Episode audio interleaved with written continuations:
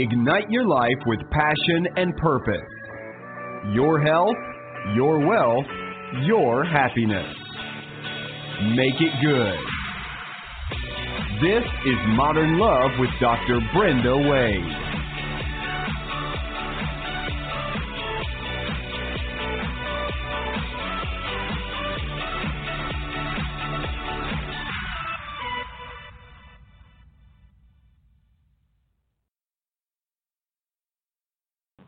A big thank you to Rainbow Grocery, our favorite grocery store here in the San Francisco Bay Area, for being our sponsor, because a healthy body is a sexy body. Hello, modern lovers. Did you dream last night? Have you ever had a dream that was troubling and you woke up going, what the heck did that mean? Or have you wondered if your dreams have meaning? Are they trying to tell you something?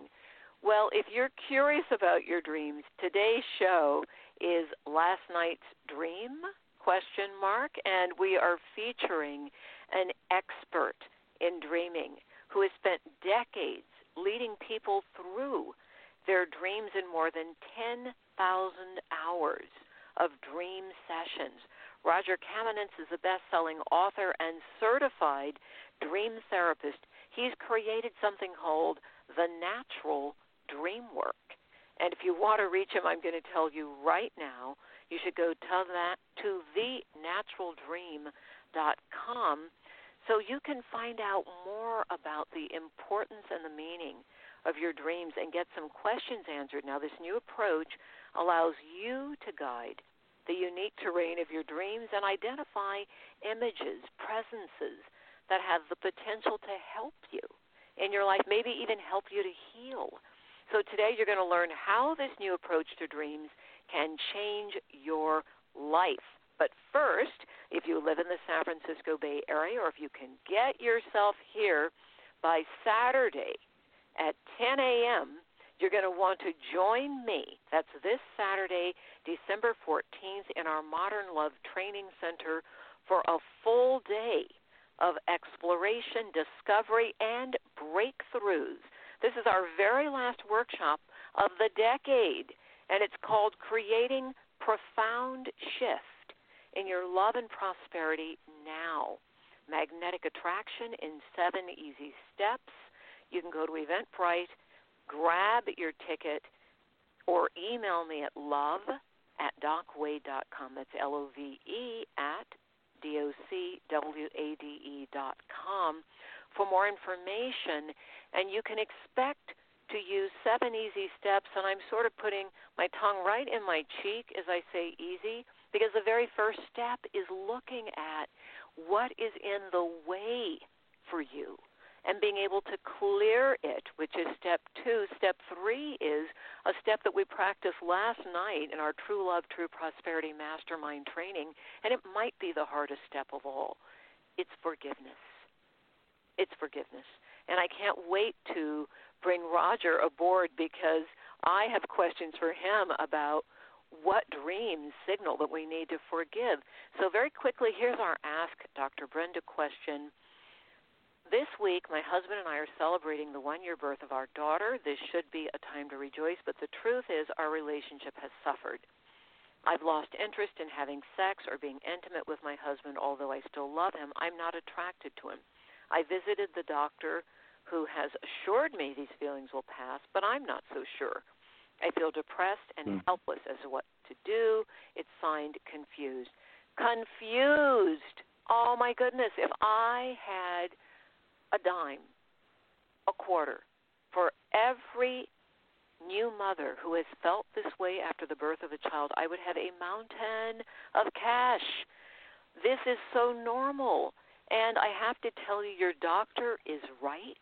What you're suffering from is a combination of lack of sleep. Having been on that train, you know you're only sleeping in little stints during the night with a baby.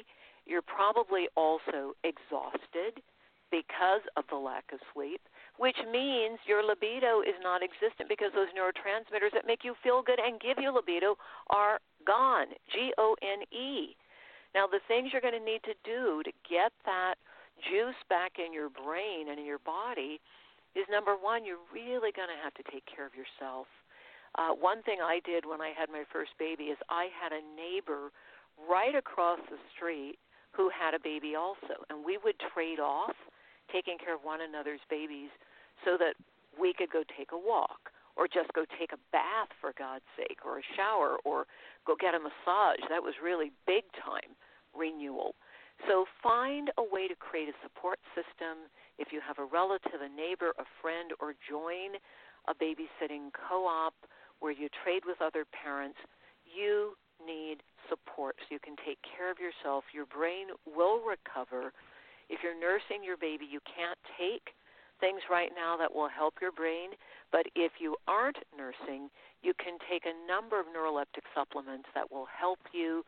You can go to any uh, natural practitioner who will tell you that and which supplements you may need. But it will pass, and before you hate on your husband too much, just tell him, I'm depressed, it's called postpartum depression, normal, I'm going to get help, and I may need you to help me. All right, let me tell you more about Rodger Kamenetz. His book is called The History of Last Night's Dream, and this sparked an appearance on Oprah Winfrey's Soul Series. He's guided thousands of people, including rabbis, deacons, Buddhists, in the art of natural dream work. He's worked with hundreds of healing practitioners as well, teaching them how to weave natural dream work into their work with clients. And natural dream work asks us to shift, or sift, that is, fact from fantasy, to identify what's actually happened in a dream. And I'm not going to tell you all about it. I want Rodger Kamenetz to tell us about it. Welcome, Rodger, to Modern Love Radio. I'm happy to be with Modern Love at any time. How are you? Oh, good. Happy to hear that. Tell us about you, would you, Rodger? How did you get interested in dream work? What led you down this path? Ah, um, gee, that's a that's a long story, but, but the short of it is, you know, I've always been interested in dreams. Uh, I mean, I think everyone is at a certain point. I, I just kept paying attention to them. I'm a poet, uh, and I felt there was this wonderful connection between the imagination and dreams and the imagination and poetry. Mm. That somehow when we dream, all of us, every night, whether we remember them or not, we're in touch with what the poets call the primary imagination, which is this ongoing, um, really alive, energetic part of us that's constantly throwing up images. It's it's doing it by day or by night, but we're only really aware of this prodigious, uh, you know, really marvelous process. So it goes on during the day also? Is that what daydreams are? Well, they could be, but th- it is going on in the day. But, you know... Uh, Actually, the poet William Blake said that he viewed um, his waking vision as kind of a hindrance, because when you're awake, you're looking at whatever's in front of you. But when you close your eyes, you really get to tune in to this process. Yes, it is going on. You know, the Tibetans call it dream mind, and we can drop into dream mind at any time. Mm. But it's just when we're awake, you know, we're paying attention to other stuff. But you know what? This is something I can remember from being a very young child and having mm-hmm. these dreamy images while I was in class, and the teacher, we had mean right. teachers back in the day, what are you mm-hmm. doing daydreaming in class? You're not paying right. attention. And, I mean, right. what do you say to a right. child who is experiencing that world that you're describing so beautifully and so poetically? What do you say to a child rather than punishing them for having those dreams come alive for them? Yeah, I'm really sorry that happened to you. And, and, and it well, does thank happen, you, Rodger. Yeah, it's, it's kind of terrible, but you're right. I mean, that's a great thing that you could remember it. It, it does happen. And, and, and, and also, if I could add that, you know, when we raise kids, I'm a father and a grandfather, and when we raise kids, I, I heard you must be at least the mother, uh, what you were saying before. Yeah. So when you raise kids, what happens when they wake up in the middle of the night crying and screaming because there's a bear in the room or a monster or something like that, right? And and mm-hmm. guess what parents do? What do they do? They come to the child and they say, there, there, It's only a dream. It's not real. Oh. And we mean well. You know, we mean well when we do that. We're trying to comfort the child. But you know what? What I'm really saying to that child is your feelings aren't real and your imagination isn't real. Mm. Now, I happen to believe that the fact that we have imagination is very real. And in fact, the fact that we dream is the most marvelous thing of all. Not the content, the analysis, the interpretation, but so the very fact. So what would you say to a child if a child is having dreams and they're upsetting? Ah. What would you say to the child? Well, of course. Because I know all I know the parents out there are going, what do I say? What do I say? Right. It's not about what do I say. It's go to your heart and be with the child, comfort the child, hear the child out, ask the child, Um, you know, what happened? What did you see? Affirm, oh, you saw that. Oh, that is scary. You know, validate the feeling part of it. And and um, and then, you know, you'd say maybe, I know, what were you, where did you feel that? It, did you feel that in your body? Were, was there some part of your body where you felt that in especially, or was it all over? Um, what did the monster look like? Can you remember? And really what you're trying to do is kind of accustom the child to her own feelings. And, you know, terror is a very real feeling. And maybe dreams are giving us a chance to get more used to it so we don't freak wow, out and react to powerful. It all the time. That's very powerful, yeah. Roger, because we tend to want to shut children down. And as parents, right. believe that this is good. And what we right. don't need in this right. world are more numbed out people. I can absolutely sign on to that with you. Well, let me, so, let me touch into that for a second. Yeah, I'm sorry. Go ahead. You have a question. No, Go no, ahead. Please. Take it away. Well, I was just going to say that, that when you affirm the reality of the child's dream and of the, of the child's feelings and of the power of the imagination, you know, one of you, that's the first thing. That's the, that's that's what we should do. That's what, you know, the parent asks what to do. The second thing is, you know, could you make a drawing of this? Could we make up a song about this monster mm-hmm. together? Could we play with it a little bit now? You see what I'm saying? Like, kind of bring it into the artistic area or the expressive area, if if, if you can. Can we dance it? Can you show me how the monster moves? You, you see what I'm getting at? That That's great. You begin to play with it. Um, the other thing is, um, well, I was going to say um, that. You know, we might ask, and, and this might not all happen all at once, understand, you know, it might come up again. Do you ever feel that way when you're awake? And mm-hmm. when maybe do you feel that Interesting. Way? So that you're doing a little detective work into the child's own experience of feeling in waking life. Dream helps oh. you locate it. You see what I'm saying?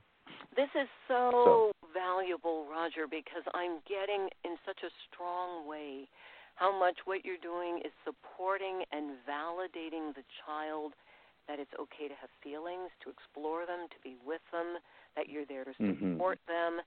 But it's also okay mm-hmm. for them to have their own experience and get familiar with it, and also have these tools, dance it, sing right. it, draw it, be right. with it. So they have tools. Right. So how did you actually get started in dream therapy? Mm. Well, basically, um, I wrote this book called The Jew and the Lotus about the Tibetans. So we, I was with a group of rabbis. Say the name of, of that rabbis. Book again, please. Say that again. It's called The Jew, The Jew and the Lotus. The Jew and, and the Lotus. Um, that is a great title. Yeah. Thank you. so, I love so it. This. Thank you. We're we're actually in our twenty-fifth anniversary. The book's been in print for a very long time, mm-hmm. and um, the. The, gist, the main point I wanted to make is that Tibetans are world masters of visualization. And so I began to explore, well, you know, what about in other traditions? What about my own tradition? You know, what's there? And I, I met a teacher in Jerusalem named Colette who taught me how to do visualization. And then I met a teacher in Vermont, Mark Bregman, who taught me how to work with the images and dreams. So mm-hmm. Um, I trained with him for a number of years. I wrote the book, The History of Last Night's Dream, that you mentioned. And now in the last um, ten or so years, I've been kind of on my own. I've graduated from his work to uh, help create my own. So that, that's lovely. And did you did you discover that there are messages in dreams that we should be paying attention to? Mm, I guess what I'd say, and it, it goes along with the example we just delved into, we should just pay attention to the dream itself, not so much to do something, you know, to extract a message or interpretation, which really, you know, is our reflex in this culture, but simply to experience it, deepen our experience of it, and let the feelings that are in the dreams guide us. So um, I'll give you an example. I, I gather you're out in the West Coast, right? San Francisco, so ha- sitting right on the dock oh, of the lucky bay. You. Oh, that's gorgeous. So I used to live in San Francisco years and years ago on Fell Street. So, oh, my God. Look. I know yeah, it well. I was a panhandler. Yep, I grew so, up just up so, the hill. Okay, there you go. So if you go up into those beautiful redwood forests that aren't too far away and you're taking a walk and you look up and you see a particularly beautiful redwood and you're sort of staring up at it, suppose someone came up to you and said, now, Doctor Brenda, what does the redwood mean? Wouldn't you sort of look at him like, what? What does it mean? I'm feeling it. Right? So that's the same way I want us to be with the images and presences in our dreams, not so much to interpret them, but to feel them. So, in other words, um, you know, I'll say something that will sound really strange, okay, and I hope it doesn't, but maybe it will. We do strange here. Go ahead. Okay, good. I always say there are no symbols in dreams. Hmm. What, that does what do sound I mean strange. By that? Yeah. Thank you. Carl Jung is so, rolling in his grave. Maybe. But this is what I mean. Let's say you have a dream. Maybe you have had such a dream where there's a lion. Uh, have you dreamed of lions? Mm, I don't think so. What's your What's the animal that shows up in your dreams? Uh, probably panther. Oh, okay. Well, so you're in the cat family. Okay, so mm-hmm. we're, we're gonna, that's fine. So let's say you dream of a panther, and it's there. And, I mean, my goodness, to be close to such an animal, um, one would think there would be a lot of feeling, maybe terror, fear, awe, maybe all those vibrating back and forth, right, a lot of feeling. And um, the experience in the dream is not of a symbol of a panther, but of the real panther. You see what I'm saying? It's not a symbol in the dream. It's it's a lion. You're Okay, so I mean, you're actually I, I, having the experience that this thing in the dream is real. And of course. The, the big question for most of us is how do mm-hmm. we know if it's a significant dream? How do we know? Because of the, if, how much you feel. Okay. Sorry to interrupt So if it's you. An intense yes. feeling, then there's something significant. Yes. Right. Right. So in like other a words, ten-point scale? Mm-hmm. Well, you, you know your own scale. I mean, there's no sense in my saying anything. You know the difference between slight fear, a chill maybe, and total terror. Mm-hmm. Uh, you know, I'll give you an example. Um, you know, I had a client had this dream, and he was with a bunch of people, and they were all huddling together when the dream opened because there were lions walking around. And you know, they, he felt in the dream that, oh, if I move, the lion will see that and come my way. So he was trying to stay very still. And you can almost imagine that the fear he was already feeling. And then, of course, the lion comes right up to him, and he feels the lion breathe on him. Now, that's an incredibly intense moment, and mm-hmm.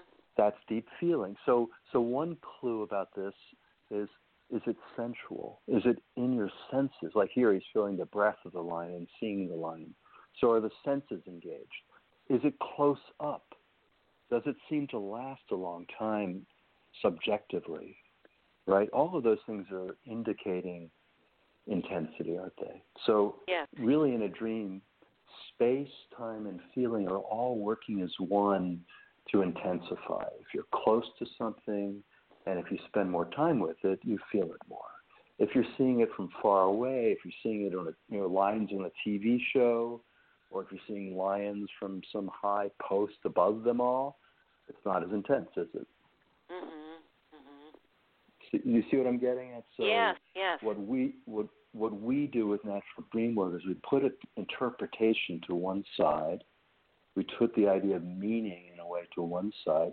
And we go back to the experience, and we ask the person to re-up it, to feel it again, to feel it more deeply if possible. And That's the medicine. It doesn't. It's not a message. It's because you. I think. I don't know you, but I get the sense from what you're saying that you get that feelings are really, really important. And really, when we bathe in feelings, when we absorb them, this is healing. This is restoring our imagination. Now, that's an interesting concept. I've never looked at it like that, Roger. Say some more. Sure. Well, I'll put on my poet hat for a minute, right? So there was a and poet. And the sound is going up and down just a little bit. Are you right on your mic? Oh. Okay. No, I'm pacing around. Sorry. Okay. I'll stop. When I talk, I walk. I'm really sorry. I understand. I'll, I'll stay still.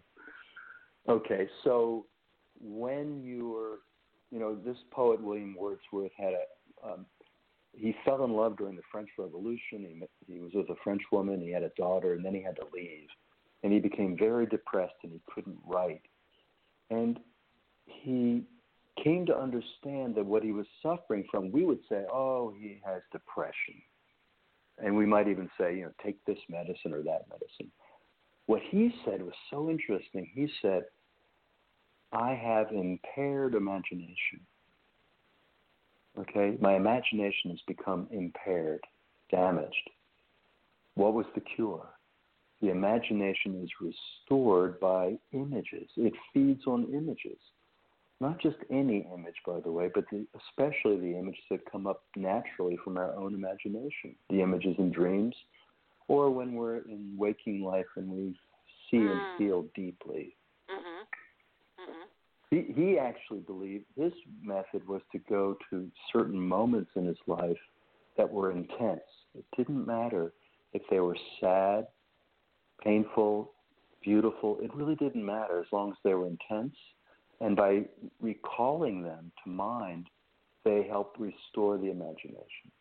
So for him as a writer, of course, his imagination was crucial. It's his tool. What about everyday people who aren't necessarily writers? Mm-hmm. What's the value? Right. Well, I believe the imagination is in every person. When we speak of artists, we're talking about a little more complex process where they have a craft, whether it's painting or filmmaking or music, to respond to what is thrown up by the primary imagination. But we all have primary imagination. That's what's producing the images in our dreams four or five times a night. And your question is really important because that's at the core of what I do, because I, I work with everybody. Imagination in dreams reframes our, our um, way of looking at problems. So, you know, you had... You know, if someone has thinks, oh, this is my problem, what's my solution? And we're so quick to jump from problem to solution. The dream can totally reimagine the whole thing in such a deep way and come up with a different way of looking at it all. So I think that's a, that's one of the great gifts of dreams for all of us, to reframe our situation. So the um, dream and, is actually yeah. something that helps us to work through a problem, work through something. You know, this is making sense to me. I hope it's making sense for everybody who's listening, that when we're mm-hmm. struggling with something, being able to see it from a different perspective is helpful. Right. And maybe the dream is giving us that different perspective. Is that what you're saying? It totally gives us a different perspective. For one thing, when we think about our problems, we're often thinking. You know what I'm saying? Right. We're right. using categories and abstractions and maybe what somebody said to us or what we read in a book. But in our dreams, we're we're feeling them and we're encountering them directly. So, um, I'm, ah, so I it's a more you, direct approach. Yeah. And it's a feeling approach. It's yeah. you know, images are also always carrying feelings. Um, right. I can give you an an example that I think will make a lot we of sense to you. We have just a few minutes left, unfortunately, so do oh. lead us through the example, please. Oh. Okay, We're having well, way too much fun here. Oh, that's good. Well, I'm glad. I'm happy. Um, well, a simple example is that when we dream of those we've lost, and most of us have had those dreams, and they seem very, very real to us, right? Yes. And suddenly the person is there. um, you know, um, I, I had a client who had a dream where, you know, he was very distant from his father. And by the time he had this dream, his father had long ago passed. But the dream took him to this moment when um, he went off to college.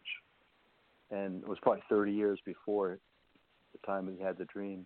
But there's his father, and his father, he says goodbye to his father. He's standing under a certain near a fireplace, and then he turns around and comes back to his father, the thing he didn't do thirty-five years before. And he gives him a hug and weeps. And Aww. suddenly... So the yeah. dream, in a way, gave him the chance to close the circle and to have the experience mm. that he needed to have. Right. That's absolutely right. lovely. So, Rodger, let me tell everyone how they can get in touch with you, those of you who would like to have this kind of deep work and have a way to really encounter uh, the meaning, the healing, all of the beauty in this level of awareness that we all have. I'm convinced of it. Rodger certainly is an expert in it.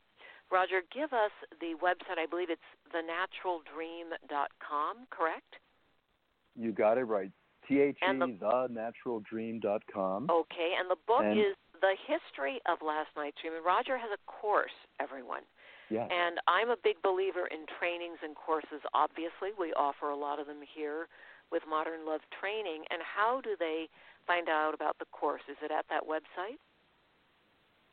It, yeah, although there is a simple website. Um, It's sort of a mouthful, natural dream work. We better do just one, uh, just one website, because okay. if people are not able to hold on to Got one, it. they won't get I the will, second. I I'm sorry. The, I'll put it on the front page of the natural dream dot com, and they'll find it right there. How's Beautiful. That? And the name of the course? As soon as we finish talking. the name, of the, the name of the course is, yes, Natural Dream Work and the Sacred Encounter. Mm, Natural Dream Work and the Sacred Encounter, and go to the website, the natural dream dot com. Dot com. I know you guys, right. and I know you don't want to hear more than one website. That's why I'm holding you to one. All right, we're talking right. today, you guys, with Rodger Kamenetz. Rodger is the author of the book, The History of Last Night's Dream. He is, hands down, a beautifully conscious interpreter, maybe that's the wrong word, teacher, of the meaning and the value, the value of understanding our dreams. So I encourage you, get to the natural dream dot com. Rodger, thank you for being our guest today. We really appreciate your wisdom. And I'm humble, but thank you, Doctor Brenda. My it's pleasure. Cool to talk with you. My absolute yeah. pleasure.